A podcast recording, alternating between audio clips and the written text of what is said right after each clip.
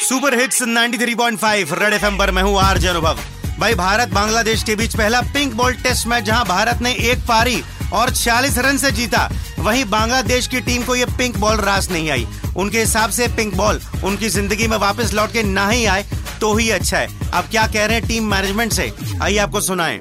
हम तो ना अगली बारी, खेले ना इससे पारी।